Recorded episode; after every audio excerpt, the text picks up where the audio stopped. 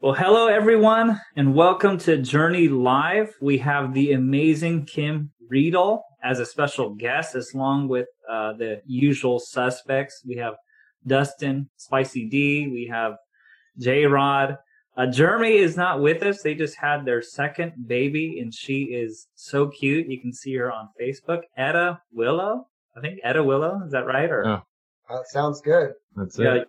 it's a unique name. It's really cool, and and uh, yeah, I'll just uh, be praying for them. And it's amazing to have their second child. And Jeremy, I think he even fainted or somehow. I don't know the story behind that. I'm sure we're going to have a full six sermons on it. So Yeah, he. My my joke is that he saw his life flash before him and he fainted. You know, nice.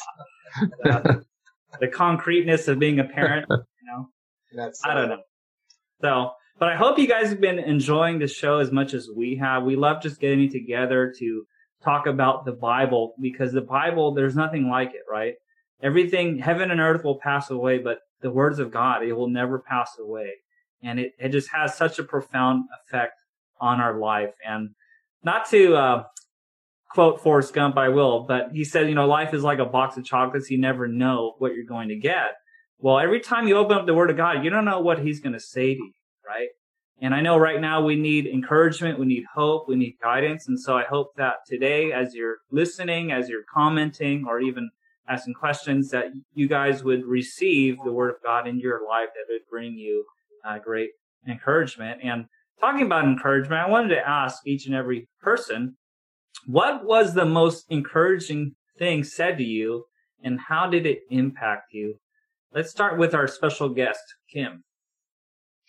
You know, I'm really glad that you asked this question because when I think back over my life, there were there were so many times I think especially as a single mom where I felt alone. I felt all alone or I struggled with loneliness. And I remember there was a season in my life, it was probably like a whole year where I must have like heard God in a hundred different ways say, I will never leave you or forsake you.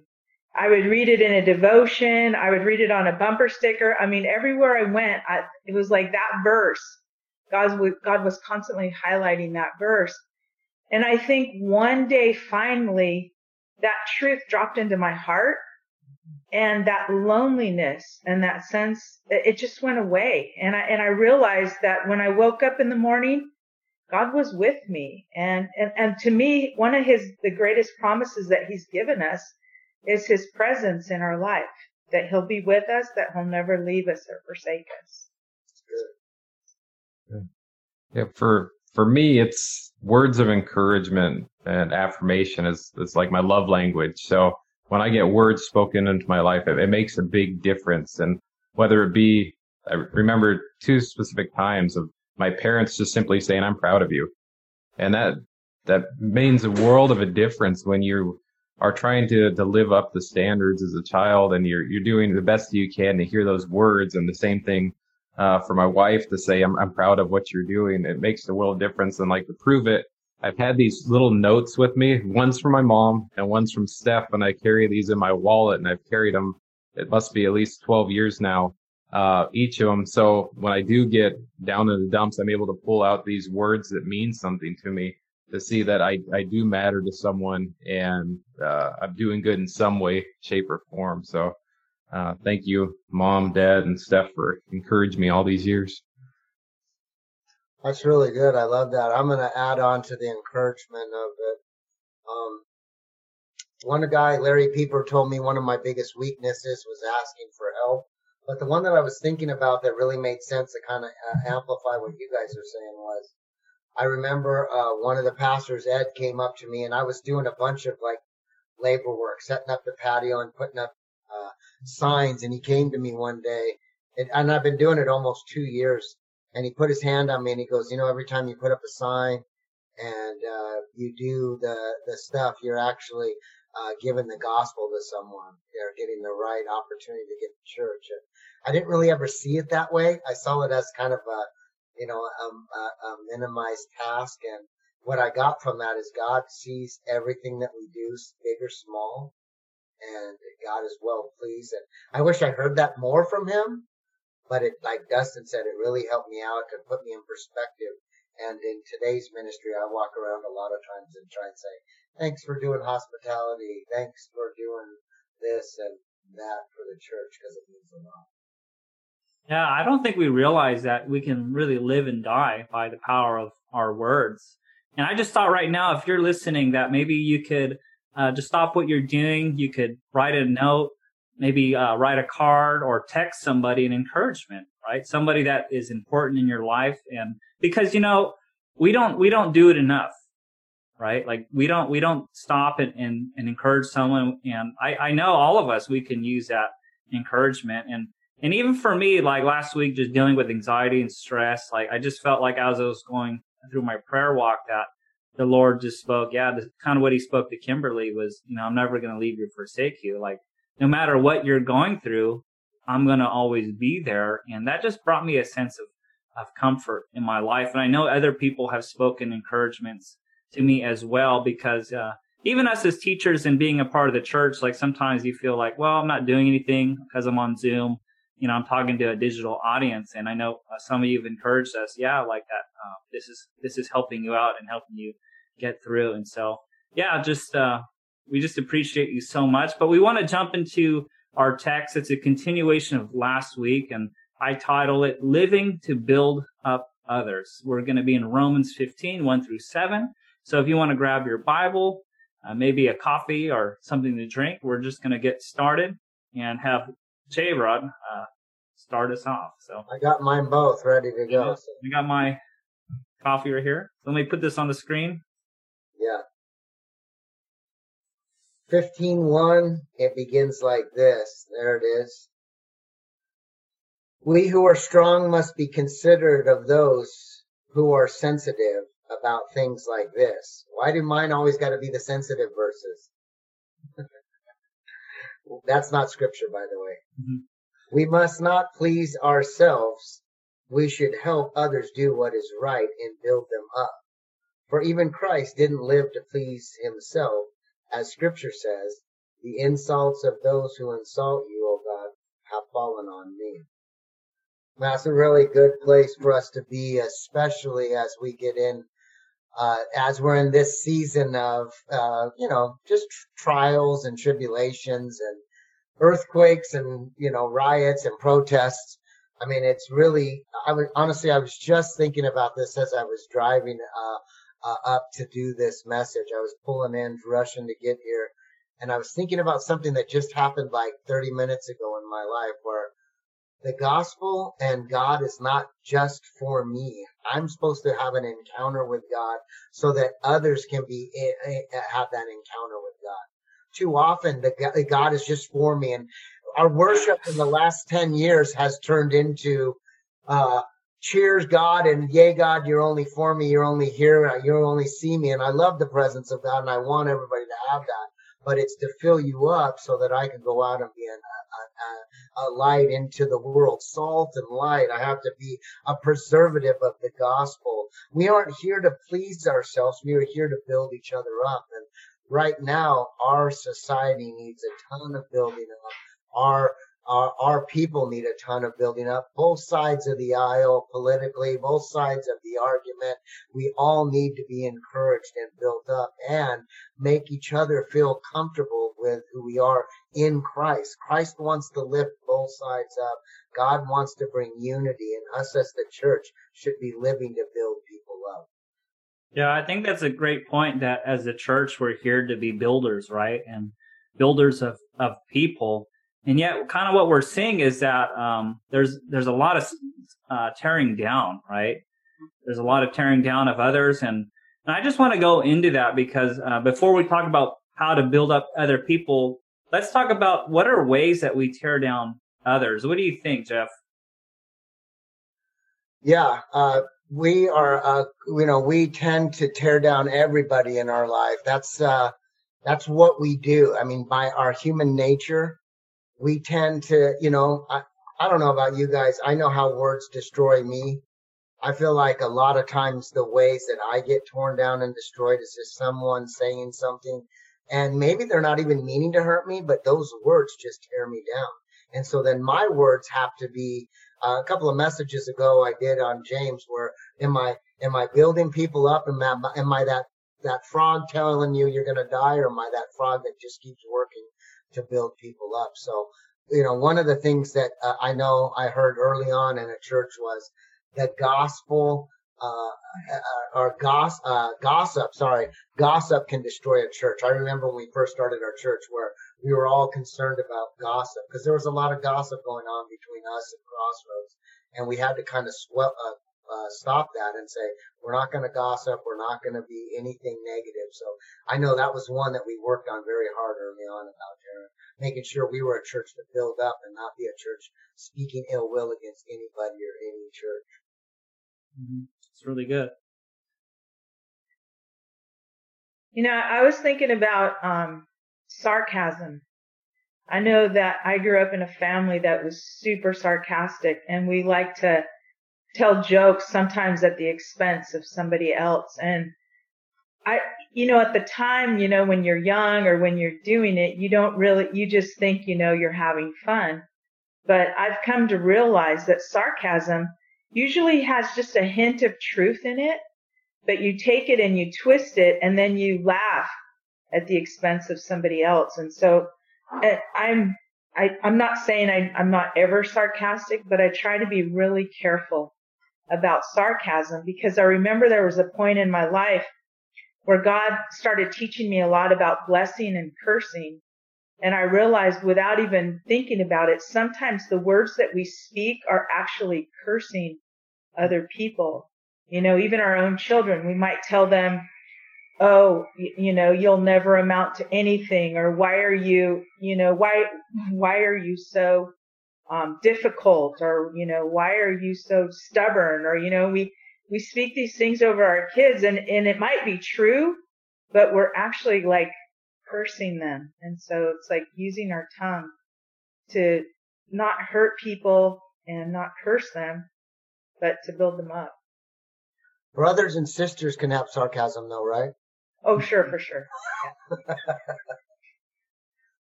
Such a good point, Kim.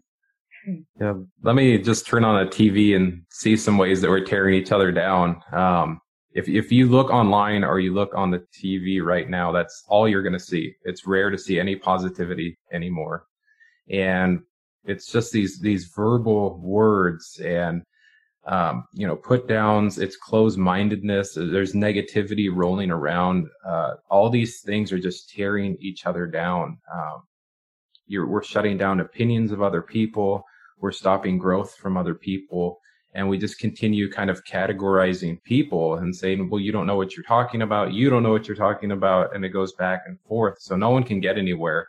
Uh, so we continue to just break each other tear each other down with these words that can pierce someone and hurt them for a lifetime. What what kim is saying is these words that you're speaking into existence of uh, people carrying around this hurt that could shape their whole lives based off of what you say at, at such a young age or at some point in their lives. So, uh, unfortunately, uh, that's all we see nowadays. There's all these negative comments flying around. Yeah, that's that's so true. You know, and as Christians, we're accountable for every word. And I, I actually firmly believe that when we're standing before, um, standing before the Lord, that He's going to show us like what what the things that we spoke and how they affected other people, whether good or bad. And that's a scary thing that something that we could say could affect someone the rest of their life, right? That is a, a very scary uh, thing to know that because words do have uh, such power. Um, now that we talked about that, and I'm sure um, you guys in the comment sections could add to that conversation as well, I wanted to address what are some practical ways that we can build each other up. I mean, for me, like I, I, started off with, it's these words of encouragement. I, I, try to be a modern day cheerleader a lot of the times where you're showing this, yeah, a little hoorah. Uh, you're showing words that are positive. You're showing love to people. Uh, you're being understanding and also quick to forgive. You're showing all these things in a world that, that desperately needs to be built up right now. So we need to be aware of what others are doing in our lives. Uh, and applaud their efforts at certain times. Uh, share in their successes. You need uh, to acknowledge their success and also encourage in their pursuits of whatever they're trying to do in their lives.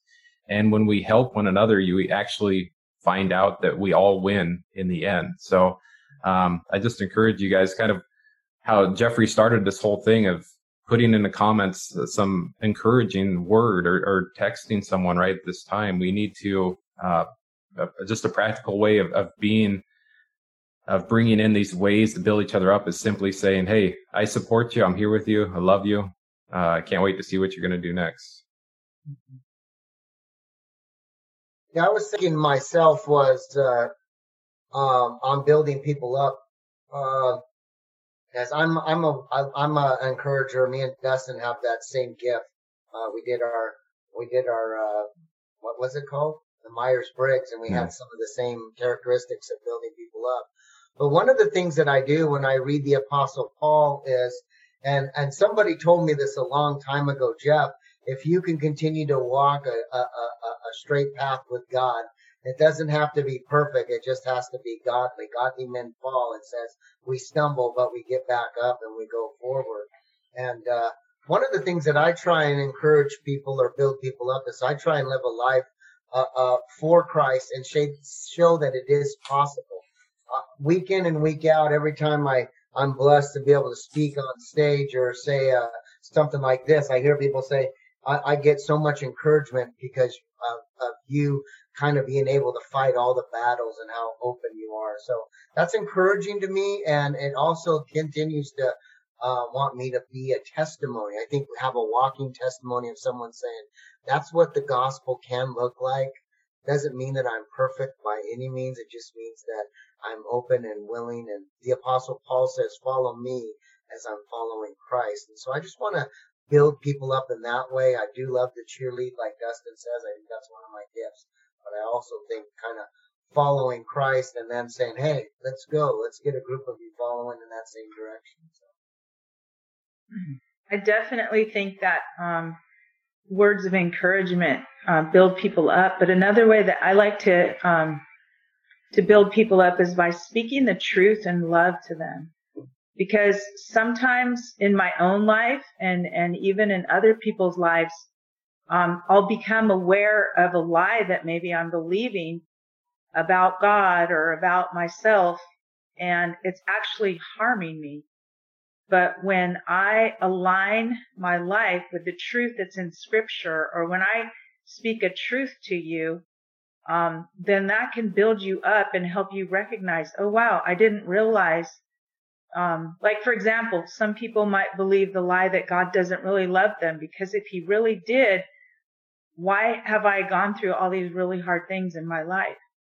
But the scripture clearly says that he loves us and that he gave his only son to show that love to us. So it's like helping people to recognize, you know, that's not true that he doesn't love you. He does love you. Um, and so you speak truth to them and then um, you help them get rid of lies in their lives so that their lives become more stable and they don't doubt God's love. Yeah, I definitely think it's important, you know, like just reading Proverbs about, um, you know, uh, we even wounds from a friend are better than kisses from your enemy and how sometimes our friendships, you know, you, you speak truth and it, it can even wound people because the truth hurts, but in the end, it's like it's supposed to, it's supposed to help you and build you up, but it has to be done out of love. And I just love what you guys are saying. I think we need more cheerleaders and critics. You know, it, it reminds me of a, a food critic, uh, Jonathan Gold, who's no longer alive. And I was really blown away about how he um, rated restaurants because if he, if he went to a restaurant and he didn't like it, well, he wouldn't write a review or say anything uh, negative about it because he knew, you know, these guys are, are trying um, their hardest and he didn't want to hurt their business. He didn't want to hurt their reputation because um, his words are powerful. He, he was well known. But if he did go to a restaurant and like uh, their food, he would write a, a, raving review, and his reviews would cause that restaurant to literally be famous overnight. Right? It would change their their lives, especially as a, a restaurant working um, working really hard. And I that just blew me away. And it just seems so simple, right? If you don't have anything good to say, don't say it. Um, if you have something positive, then then say it.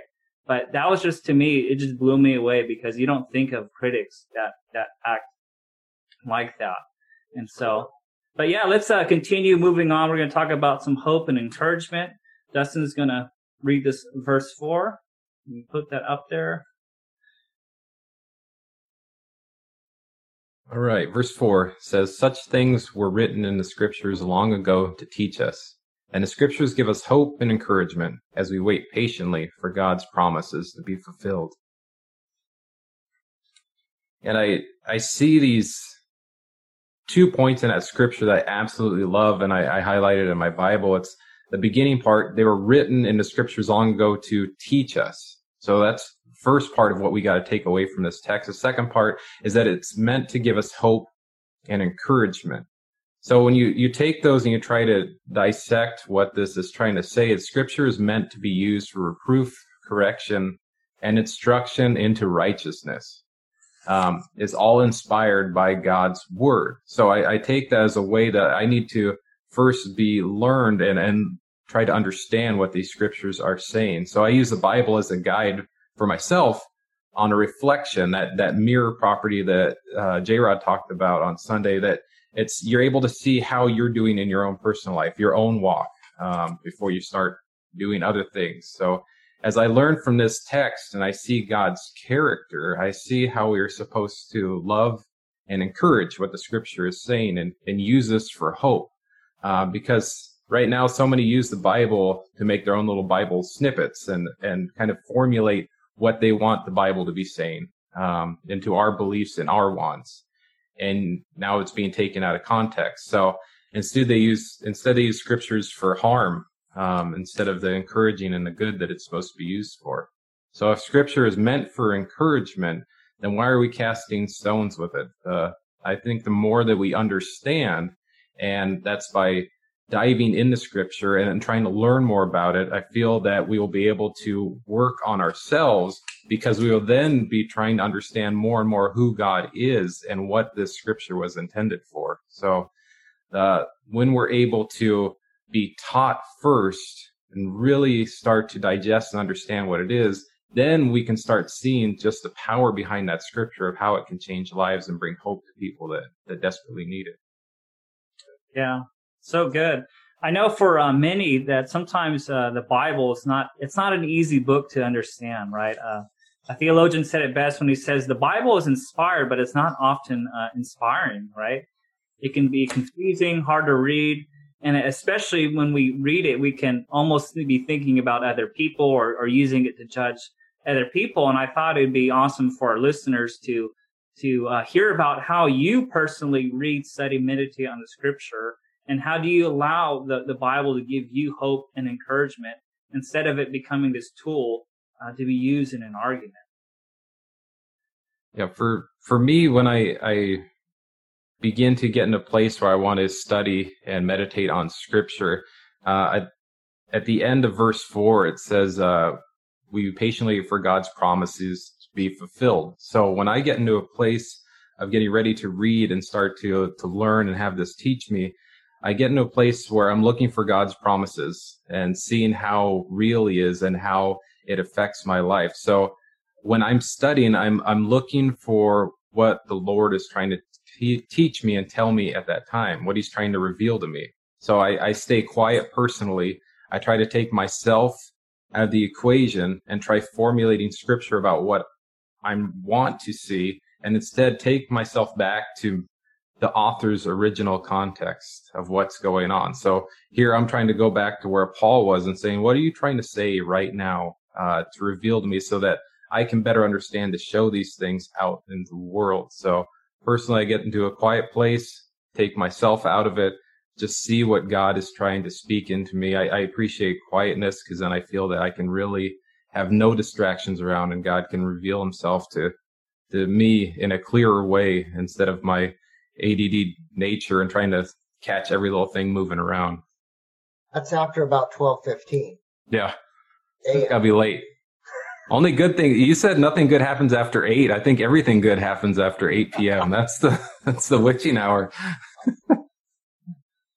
I was thinking about uh, this question. I, I say it a lot. I ask questions, and I was taught early on: put yourself in the text, find where you can uh, put yourself in the text, and just kind of ask the question: what in Jesus or the Old Testament am I in this place? Where am I at in this text? Right now, I'm reading uh, first uh, First Samuel. I just finished Kings, and uh, I'm in the Old Testament. But one of the examples that I can show you on how I put myself in the text, we've seen it done in church a lot, but in Corinthians 13, the love chapter, you just put your name and it says Jeff is patient, Jeff is uh, kind, not jealous, Jeff is not boastful or proud or rude, doesn't demand his own way, he's not irritable, he doesn't keep his own records of wrong, doesn't rejoice about injustices, but rejoice when truth wins out. Jeff never gives up, never loses faith, is always hopeful, and endures uh, in every circumstance. I mean, that's the way that I try and read it. I try and jump into the text. And here's the thing. I'm dyslexic. And so I've always had a context matter. So I have to do this for me because I can lose context pretty quickly because of my, the way that things kind of translate in my brain. I, I, I'm, I'm reading and I'm also thinking about 17 other things. And so like Dustin, I have to be quiet and I have to read it seven times and go, where are you in the text? And so that's been helpful for me. And then lastly, uh, uh, Jeffrey Barnett, you've really inspired me this year with the soap and, and stuff. Uh, just doing uh, some of the new studies that you've been doing has really helped me. And I just want to say thank you. I know God has really spoke through me during this season. And uh, it's basically, uh, I'm going to just lay it all on your lap 100% because of the book you gave me. It's been awesome. Yeah, if you guys are wondering what book that is, it's uh, the the Life Journal, right? Um, it's a it's a Bible reading plan, and you do the soap acrostic, and we can put more information about that uh, in the in the uh, later in the chat. So, but what about you, Kim? Like, how do you uh, get the most out of Scripture and get the hope and encouragement? I know um, you have a, a unique unique uh, view on that.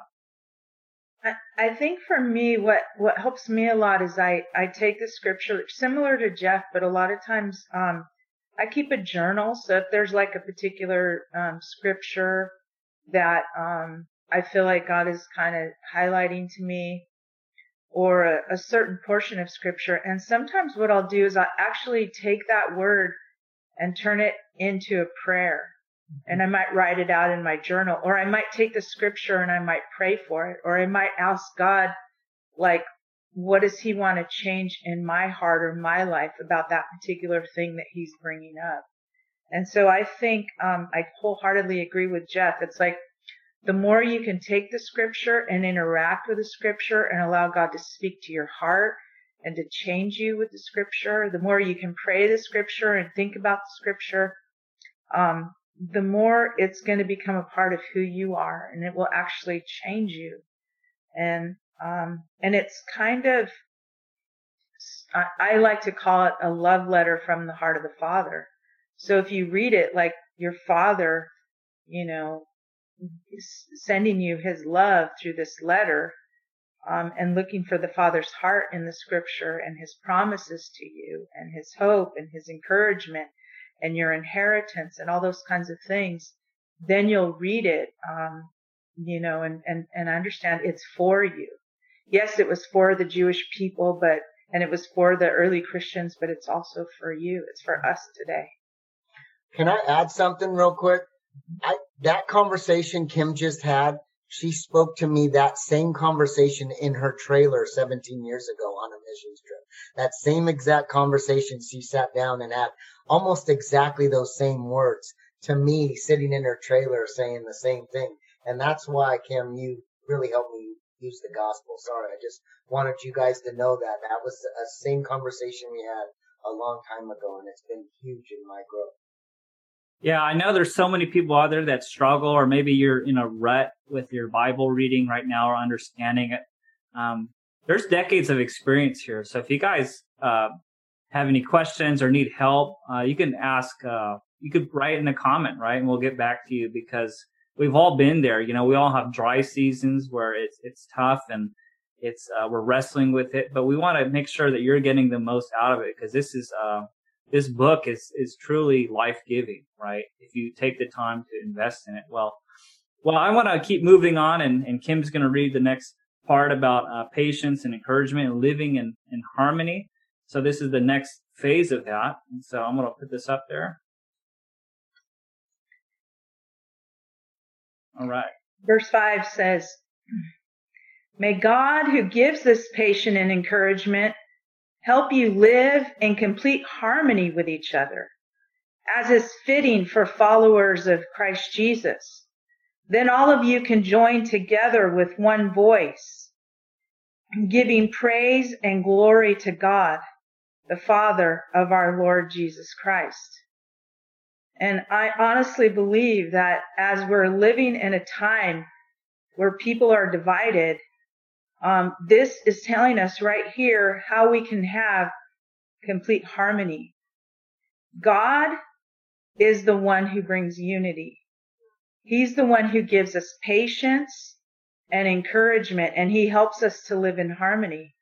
And that, that goes, that goes whether it's, you know, in a relationship with a husband and a wife, that goes in a friendship, that goes in a church. Um, God is the source. And um, I, I, believe that if we truly want to live in harmony, um, God is the one who's going to give that that harmony to us.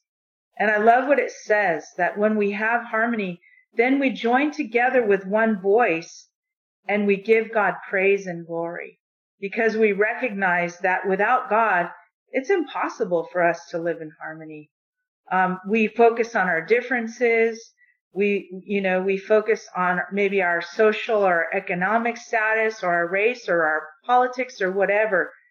But God is the one who, who, who wants us to love each other. He wants us to get along and to live in harmony with each other. And, um, and when he does that in our lives, um, then we want to praise him and we want to give him glory.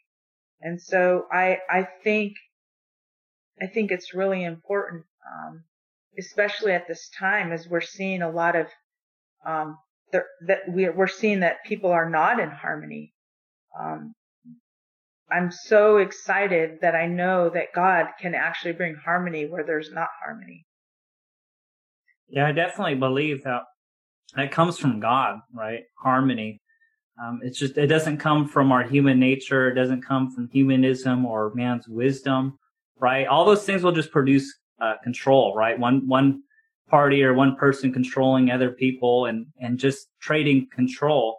But truly, harmony comes from from God. It is it is an amazing thing, and I know uh, Kim and her background as a missionary in Mexico and how challenging that was because on the mission field you deal with difficult people. You're dealing with different cultures, different missionaries, different denominations, and I would just like uh, for you to share with uh, our listeners of how you learned to live in harmony despite kind of those conflicts. I, I think a couple of things that God really taught me on the mission field. One of them was there was one particular friend that I had, one of my closest friends down there, and there were a couple times that we had some serious conflict. Um, and we all have different ways of dealing with conflict. Um, I'm the kind of person who likes to go in and come up with a resolution to talk it through. And, and, um, but some people just, they get angry and like they don't want to talk. And, and so it, it became very challenging. Um, and so this one particular time, um, I remember this friend and I had a huge conflict and she refused to talk to me. She refused to answer my text. She refused, like, it was just like, she basically cut me out of her life. And it was very heart wrenching for me. It was very difficult for me. But I remember I would go out and I would walk the dusty roads, um, on the way to the beach to Mexico. And I would cry out to God. I would pray for her. I would bless her and I chose to forgive her. And I would ask God to restore that harmony and that fellowship that we once enjoyed as friends and as co-workers um, in the ministry. And so I, I think again, what I want to reiterate is the more that you take scripture and you put it into practice, the Bible says, forgive as you have been forgiven. Bless and don't curse as far as it depends on you, live at peace with everyone. So it's like you can only do your part. You don't have any control over the other person or their response. But after it, it actually honestly was like probably a two month process before that person came to me and we were able to like um, you know, kind of reconcile. But I'm so thankful that, um, I just persevered. I just kept praying. I just kept forgiving. I just kept blessing. And then eventually there was reconciliation and restoration. And so I, am telling you, I think when you discover that um, God's word and the principles that are in it, they work every time. Maybe not immediately, but they work in bringing harmony. Um, you will put them into practice, whether it's in your marriage, whether it's in your family, and with in your ministry or whatever it is. So thanks for letting me share.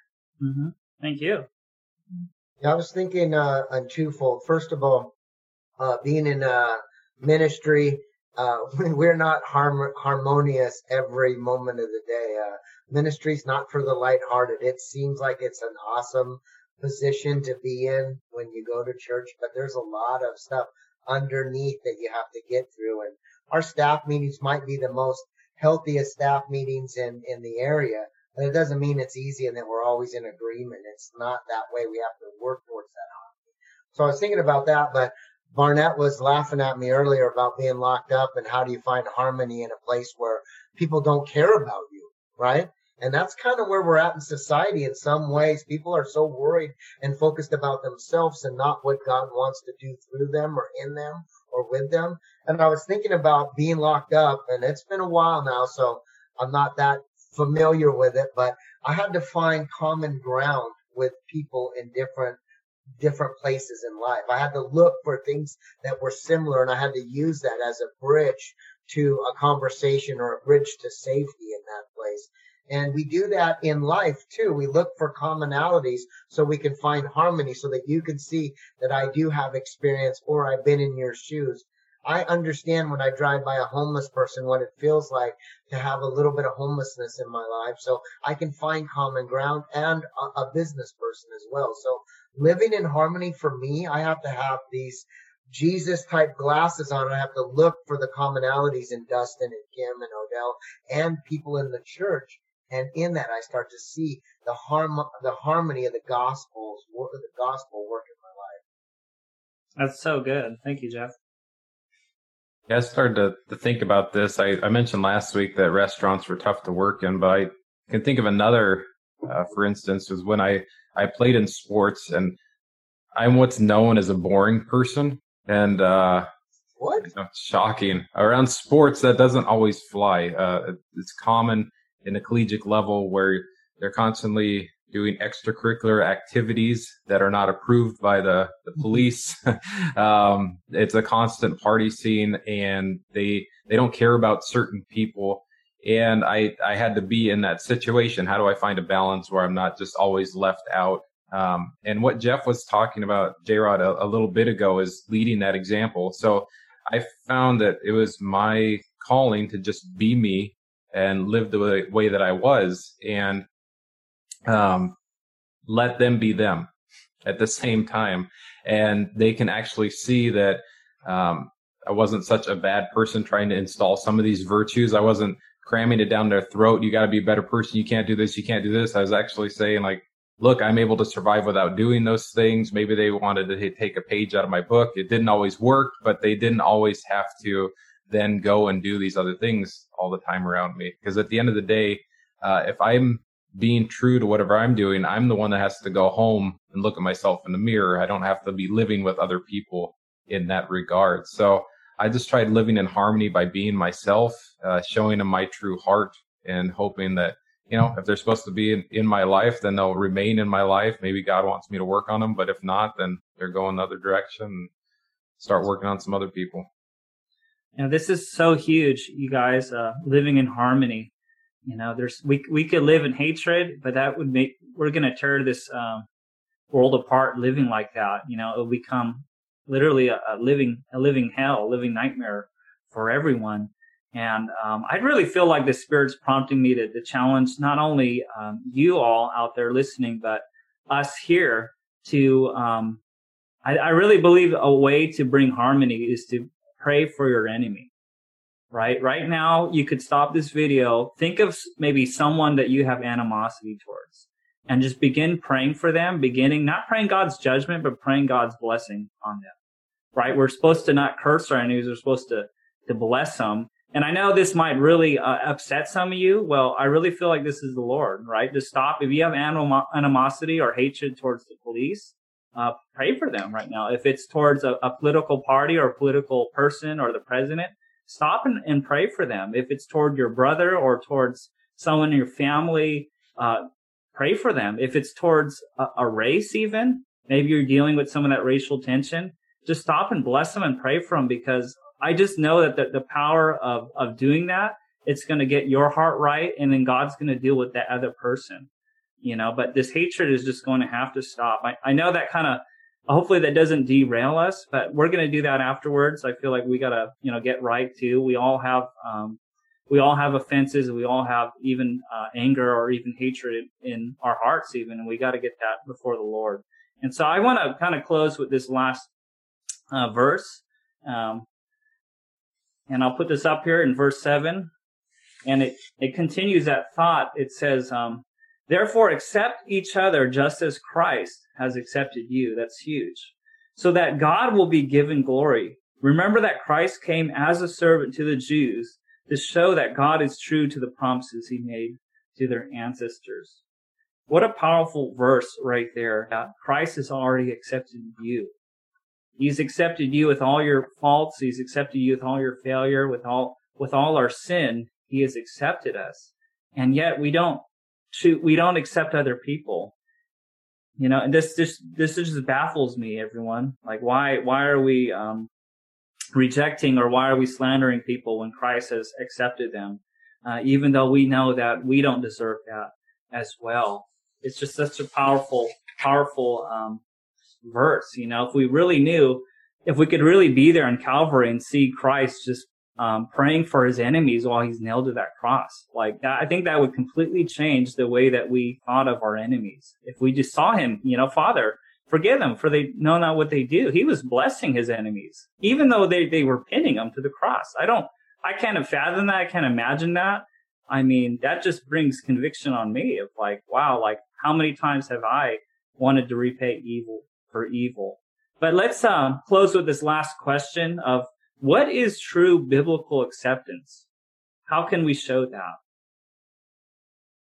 I think of biblical acceptance, uh, it's an understanding the fact that God, uh, everyone is accepted, kind of what you were just saying right now, Jeffrey, uh, because it's this acceptance that shows God's love in the end.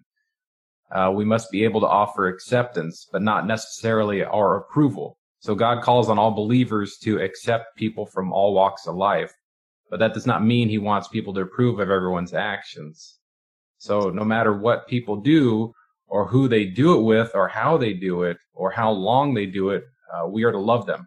So you are to accept them. That does not mean you approve of what they do. God loves you, but it doesn't mean he approves of everything you do. So love is not saying I approve of everything you do. Love is saying I accept you in spite of what you do. Wow. Yeah. I'm done. This is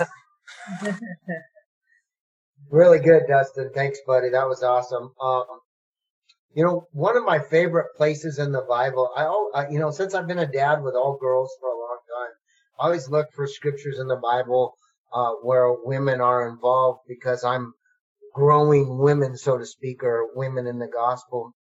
And one of my favorite places is where the woman's caught in adultery. I think I spoke on it on Mother's Day uh, one time.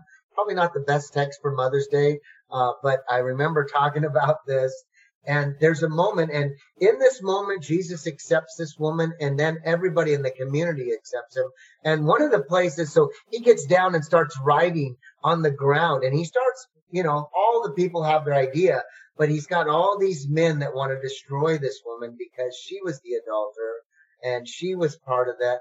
And Jesus wanted to intercede on her behalf. And he's writing in the ground and he's probably, I don't know, I'm just uh, speculating, he's writing people's sins in the ground. And, uh, um, people just put down the rock and say, like Dustin said, is I don't have to agree with this, but I also have to look at my own sin. I have to look at how God has accepted me. And that's what uh, Jeffrey just read to us is accepting each other as Christ has accepted you in verse 7. And so one of the questions I have is, Lord, what were you writing on the ground? I can't wait to go to heaven. It could be some time because my kids and family still want me around. But I am going to ask him on the thing is, what were you writing in the ground? I'm just curious. And what a great way to convict and help people and change that, that, that moment in the gospel changed that city and the way that people saw sin and saw adultery. It was powerful. So powerful. You know, I think one of the most painful things that we experience as human beings is rejection. And I think that everybody in one way or another has been rejected in their life. And I love what, um, what Paul told the Ephesian believers. He told them that they were accepted in the beloved. Um, God loves you and he accepts you. And when you receive that love and that acceptance in your heart, that's what gets rid of the feeling of rejection and of not belonging. And once you understand how much God loves you and accepts you, then you can extend that love and that acceptance to others. And I believe at this time that what God is wanting to do is he's wanting to heal that deep wound of rejection that's in every single one of our hearts. And when we understand that we're loved and we're accepted by God, then that, that can really bring us to a place of wholeness. Wow, that's so profound, you know. I think everybody does have a wound of rejection, right? And that's the biggest fear of many people, whether you know it or not, is to be rejected, right? Maybe of your because of your race or because of your beliefs or because of uh, who you are.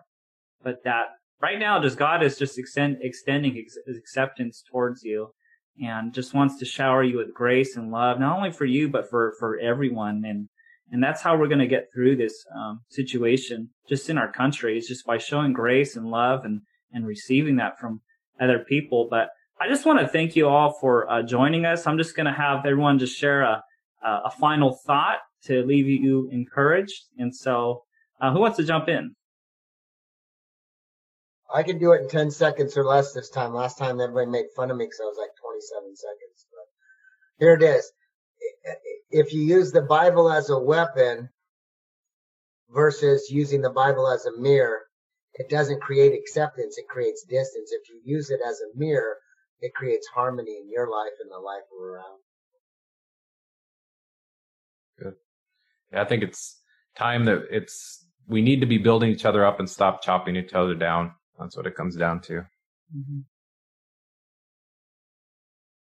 I believe it's God's heart's desire that we discover the hope and the encouragement from Him and that we bring it um, to our communities and to our nation.